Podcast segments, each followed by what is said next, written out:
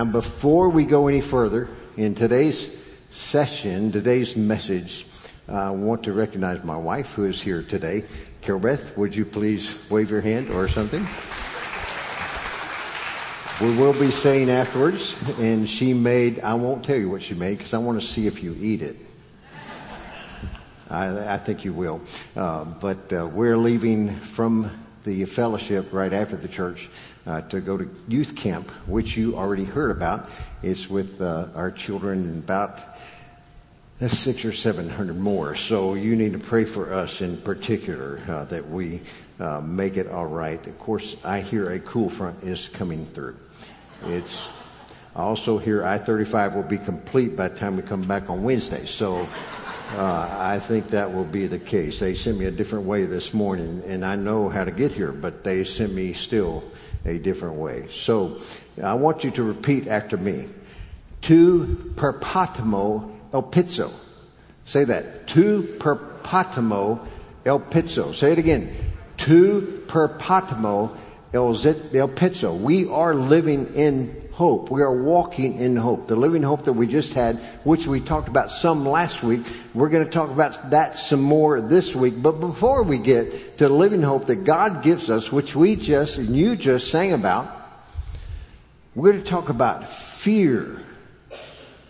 Fear, because first Peter spends some time talking about fear. Now last week we talked about Christmas and some of you got everything you wanted for Christmas. I know that. Some of you got nothing you wanted for Christmas. I know that too. And some of you, your future Christmas is going to, uh, hmm, Goodwill or somewhere else besides your house. I can remember putting together doll houses as a young dad and putting together tricycles and bicycles. We don't have any of that stuff now. We don't. Our grandkids don't have any of that stuff. It is garbage. It is taken to the landfill. It is what it is. The three most feared words though, that we as dads sometimes occur to us during the Christmas season are three most feared words. What are they? There we go. So I knew somebody would have it. Some assembly required. Those are fearsome words because we look at that box, we go, someone say, you gotta be kidding me. There's always a piece left over, right? There, and you don't know where it goes. It works, it seems to work fine to me. Maybe that part's supposed to move. Maybe it's not supposed to move, but there's three pieces or, or one or two or three or four pieces left over. Some assembly required. Peter talks about that. Much like someone who came much after him in the United States of America in his growing up years, a preacher by the name of Peter, also Cartwright. And Peter Cartwright was getting about his normal Sunday morning and he was preparing to preach and someone walked up to him and said, hmm, I want you to know Andrew Jackson is going to be in the congregation this morning. So you need to temper your remarks because Andrew Jackson will be there. And Peter Cartwright said, hmm, thank you for that information. He goes to the pulpit. And he gets up from the pulpit and he says at the very beginning, understand that Andrew Jackson is in the congregation. It was a large church. And, and I've been told to guard my remarks because Andrew is here. And I want you to know that unless Andrew Jackson accepts Jesus Christ as his Savior and Lord, he is doomed in dying and going to hell. Boy, that's how we started a sermon. Don't y'all want me to start my sermons like that? I know that you do. And so Peter went on and preached his message and afterwards Andrew Jackson came up to him and said, sir, that was a good message. If I had an army, a regiment of men like you, I could whip the world. And I'm afraid what we just sang about. The living hope. It's easy to sing it here.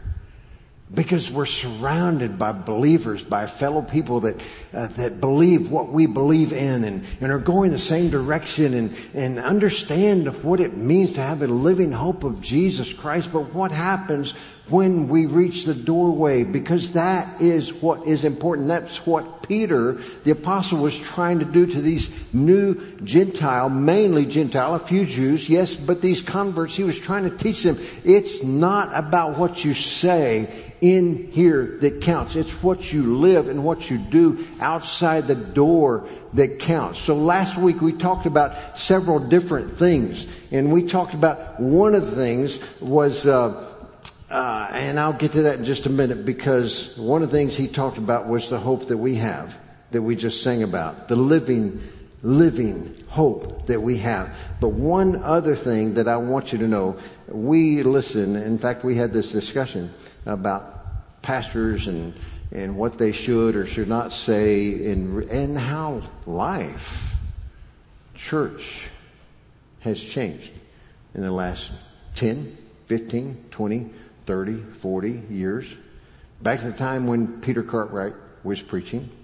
And one of the things, one of the people that we listen to is, uh, I've already heard his name since I've been here, David Jeremiah. I've heard somebody say, oh, I, I abide by David Jeremiah. And I've heard someone else here say, I don't listen to him anymore.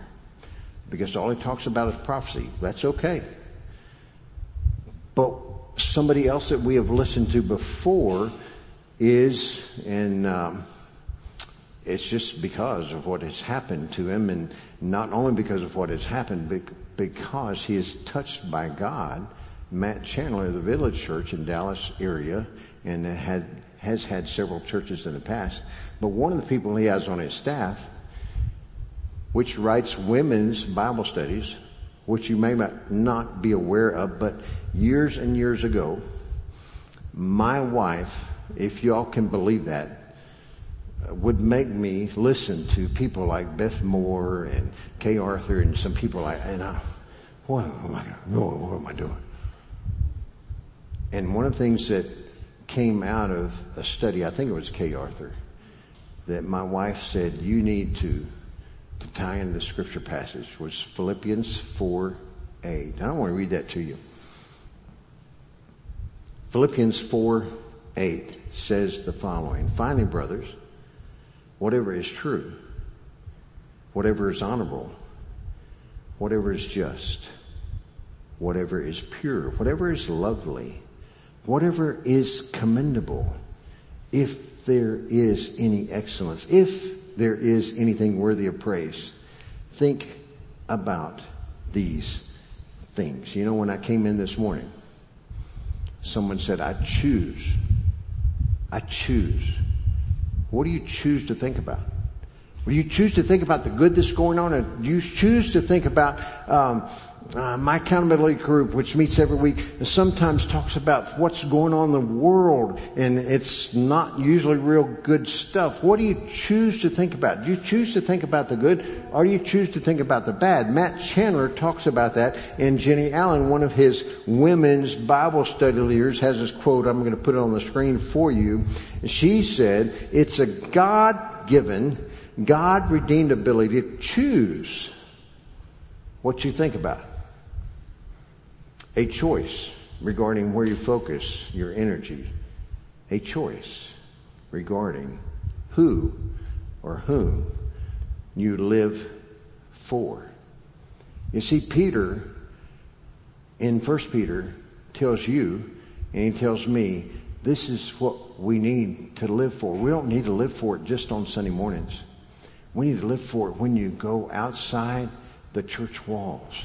We need to live for the new life in Christ, number one, which we talked about last week. We need to live for what you just sang about, the living hope that we have because of why? Because of Jesus Christ. We need to, we need to walk out the doors thinking about our inheritance that we will receive that's undefiled, unblemished, unfading, and that we are the inheritance both we give and we receive from the Lord. We give ourselves back to the Lord. And we need to think about as we walk out those doors. The new life the resurrected life and the body that we will have, which Peter talks about. Those four things. The prophets, we understand from last week, they kept going. Why? Because they realized that finally, uh, why am I saying the same thing over and over and over? To all these people that won't listen, all these people that won't regard, uh, uh won't change the way. Uh, why am I doing all this? The prophets finally realized, I'm doing it for you. I'm not doing it for me. I'm not speaking for me. I'm speaking for you because, oh, we talked last week. The angels long to look at your salvation. Yes, we know that they were created a little lower than man, but that's okay. They long, it's something that we don't think about, something we don't study about, something that we don't really talk about very much is angels. We don't talk about Daniel in 7 8. And when, when the angels was, uh, when Daniel was praying and, and God, I need some help because I'm, I'm going to war and, and all this is happening and, and God, will you come? And God was silent. God did not come. And God did not send any help. And finally the angel showed up about a week or so later and said, man, I'm sorry. I was fighting in the heavenlies with the prince of Persia. And finally Michael the archangel had to come help me. And so that's why I'm late in getting to you. We don't even talk about them, but these people that are there to help, these people, these angels that are there to help, these spiritual beings that are there to help you and I long to look into ourselves. The long, you know what another word for that is? Covet. They covet the salvation that you and I have. They don't have it. They long to look. And they can't wait for us to get to heaven. To party all day long. That's what First Peter, the beginning of First Peter talks about. I'm going to explain. We're going to start today with First Peter, chapter one, verse 13. So look in your Bibles to verse 13 Let's see what the scripture says. We've had a lot to do today and that's good. And we always have a lot to do and that is also good. Therefore, preparing your minds for action and being sober minded, set your hope fully on the grace that will be brought to you at the revelation of Jesus Christ.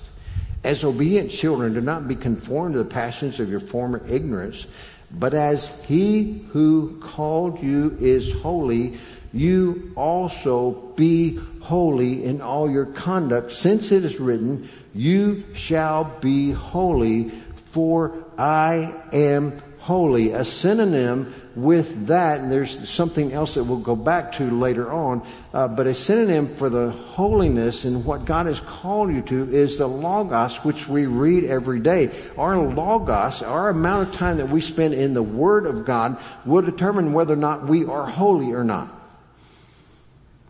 how much time you spend thinking what you choose to think about. Philippians 4 8, well, will I choose those good things?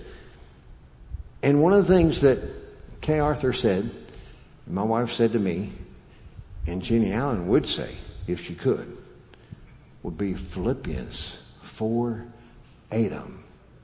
About two weeks ago, I received a word from uh, another pastor that's pastoring a church um, in another county in the state of Texas, somewhere far, far away. And he said, I will never forget, never forget Philippians 4 8. I cannot read that verse without thinking about what I choose. Philippians 4 8. What I choose to think of. What do you choose to think about?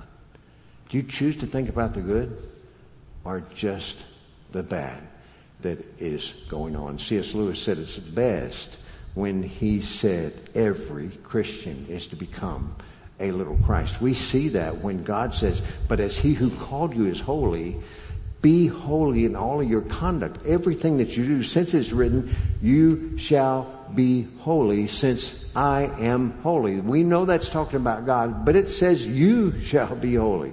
You and I, what do we choose to think about? Our logos, our time we spend in God's Word will determine whether or not we are holy or not because we cannot come, become like Christ. We cannot become a little Christian if we don't spend some time with him as well.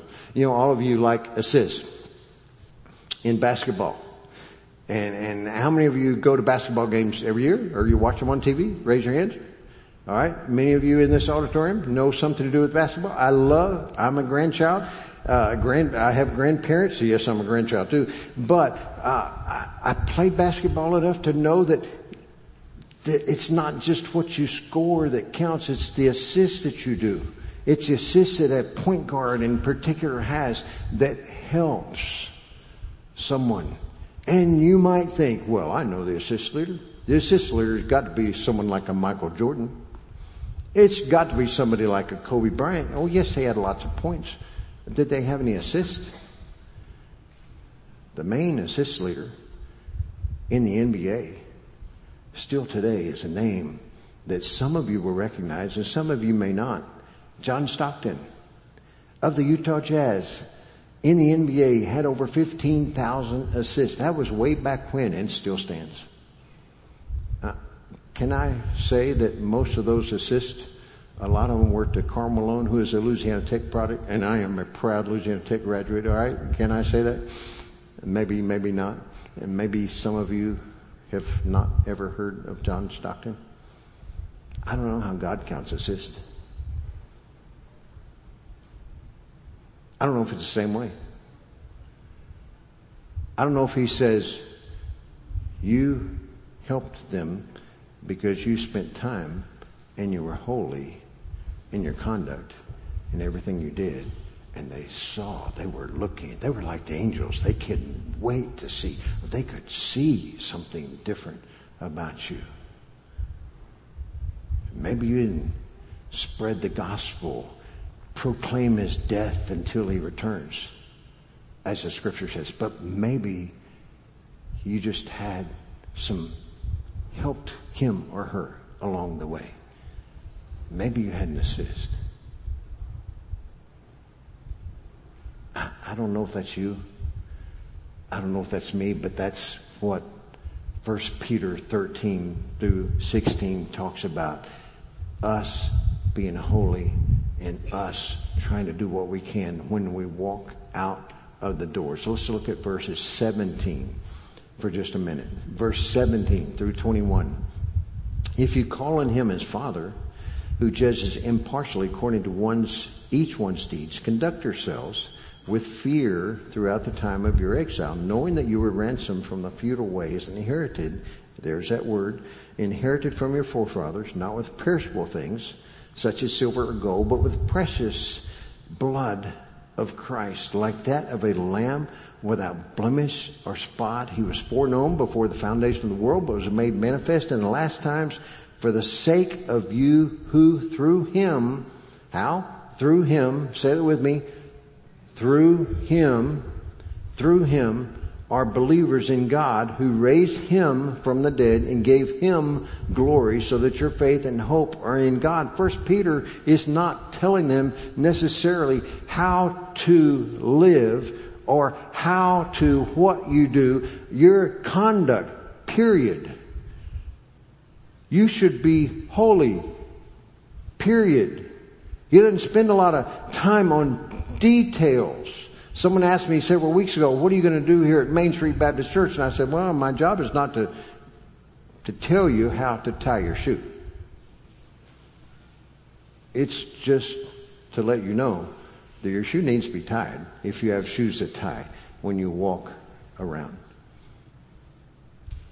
Like First Peter, he didn't tell the new believers, new converts, how, what to do when they lived. He just said, forget what you've been doing. Be holy as he who called you. Uh, through him, you have salvation. Salvation comes through him. It's not of yourselves. It doesn't matter who you are. It doesn't matter what you've done. It doesn't matter what you think you can do for the kingdom of God. Through him, you have been saved. Period. Through him, you are who you are. Your faith and your hope, verse 21, who raised him from the dead and gave him glory so that your faith and hope where? are in God. Not in yourself, but in Him. Uh, is it supposed to be? Yes. It's supposed to be. Your faith and hope are supposed to be through Him, in Him, for Him, not, it doesn't say anything about ourselves.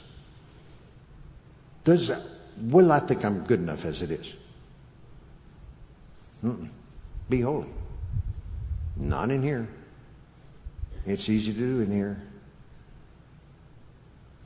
In your work, in your home, in your play, when you leave. This place that's very comfortable, very nice, and as hot as it is, I'm glad we have air conditioning in here.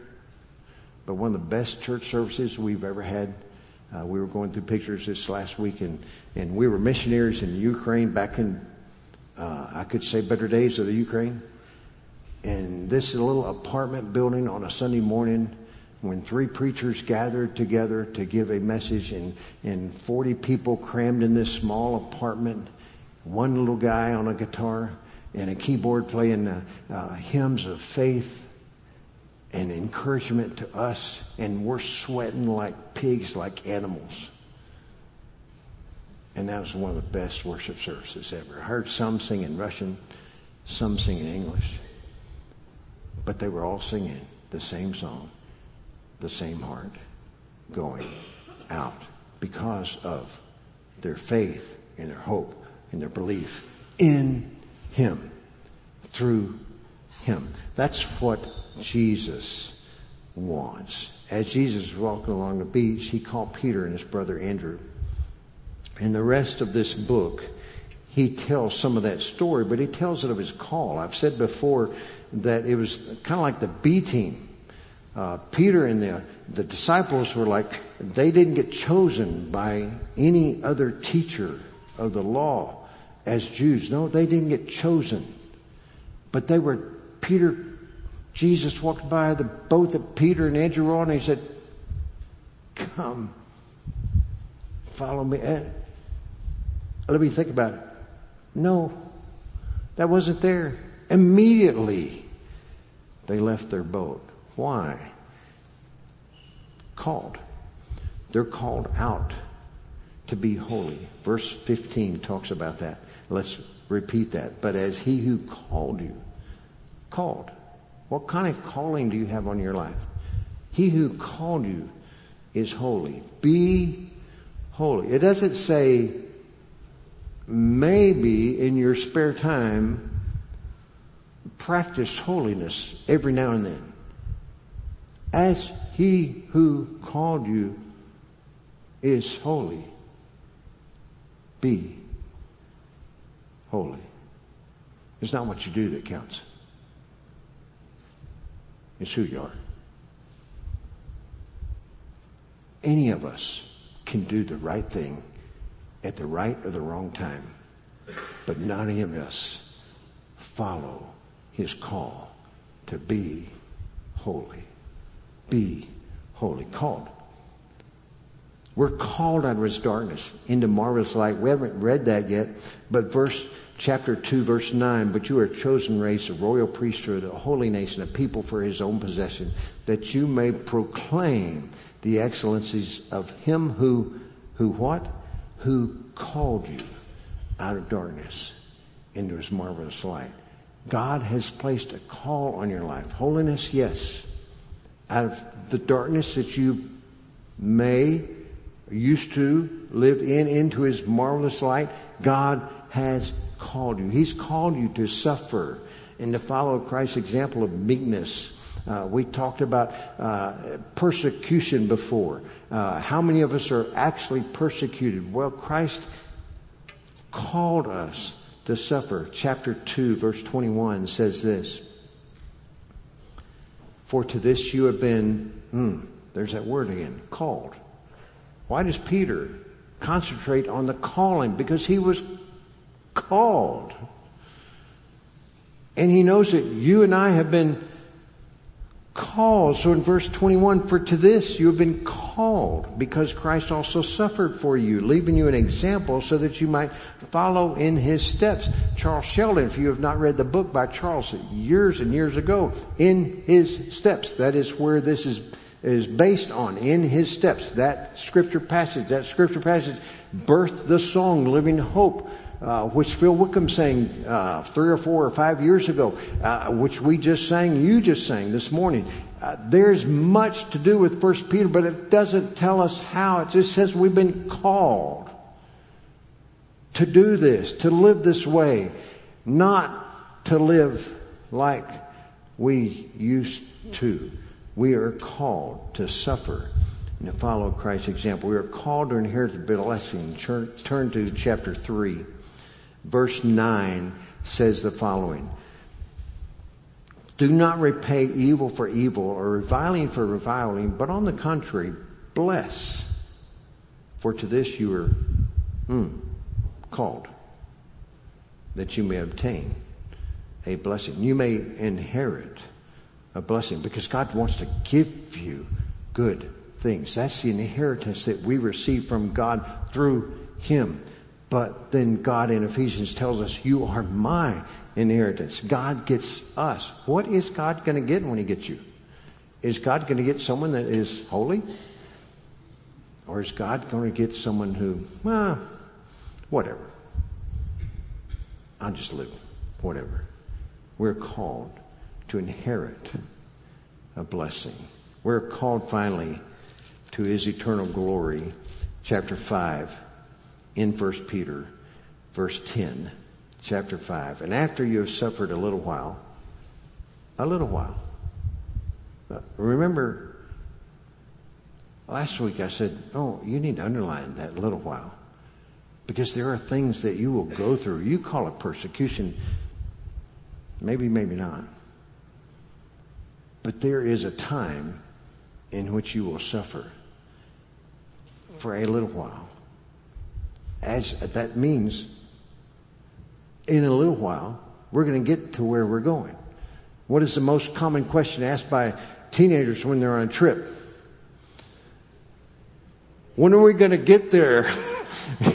uh, how long are we going to get there? You know, senior adult ministry is much like youth ministry. They're all wanting to know when we're going to get there. Where are we going? Where are we going? When are we going to get there? Now, a lot of senior adults uh, I will not answer the following question. They asked me, Frank, will you help set me up with so and so? Because both spouses have passed away, and so they want to be set. Mm, no, I won't do that, and I won't do it with teenagers either. So uh, you're on your own there, finding your spouse or your future mate or whatever the case might be. But what are we called to do? We're called to be little Christians. That's what we're called. Verse 10 says it best. After you have suffered a little while, the God of all grace who is, oh, done what? Say it with me. He's called. He's called you to his eternal glory in Christ. Will himself restore, confirm, strengthen, and establish you. To him be the glory, the dominion forever and ever. As we wrap things up, the end of 1 Peter. Go back to 1 Peter chapter 1 verse 22. Having purified your souls by your obedience to the truth. It doesn't say what truth. You're just going to obey what you read because the time you spend in here will determine whether or not you are holy or not. So as you are obedient to the truth, as you are obedient to the truth, you've purified your souls for a sincere brotherly love. Does that mean your brother is, your sister is not going to mess up? No, it doesn't mean that. Because they will. They're humans. They're going to mess up. Your faith and your holiness does not come as you look at someone else. It comes as you look at God and His Word. And Peter describes that perfectly in the next few verses.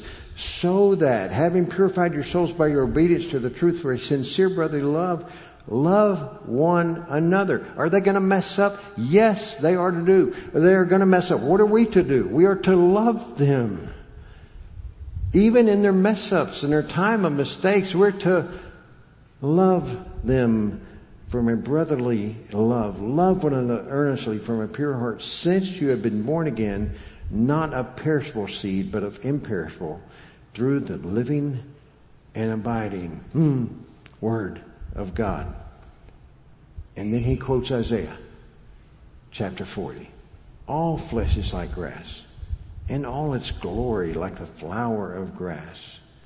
The grass withers and the flower falls but the word of the Lord remains forever. God calls us to himself. God calls us to be holy.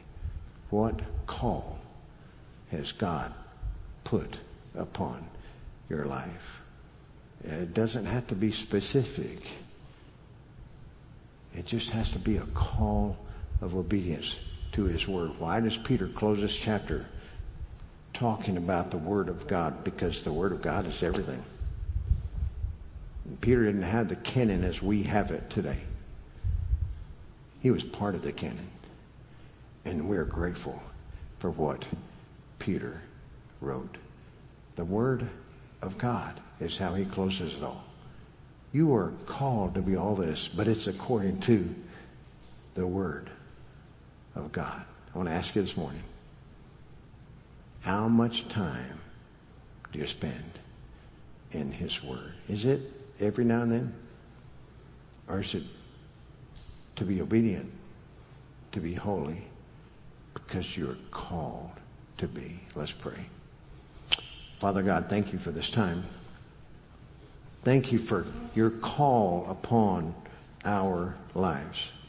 And thank you, Father, that, that we do not need to fear what man may do to us. We need to fear, reverence your name because you are indeed holy. If there's one person here that needs to, as we have observed the ordinances of baptism, the ordinance of the Lord's Supper, if there's one person here that needs to be drawn closer to you, then the silence, the stillness of this moment with every head bowed and every eye closed. I want to be able to pray for those people. So if you're here and you need to understand, if your heads are bowed, your eyes are closed, just lift your hands up. Let me pray for you. Let me pray that you receive in a calling and you want to be drawn closer to the Lord. Main Street Baptist, that is our goal.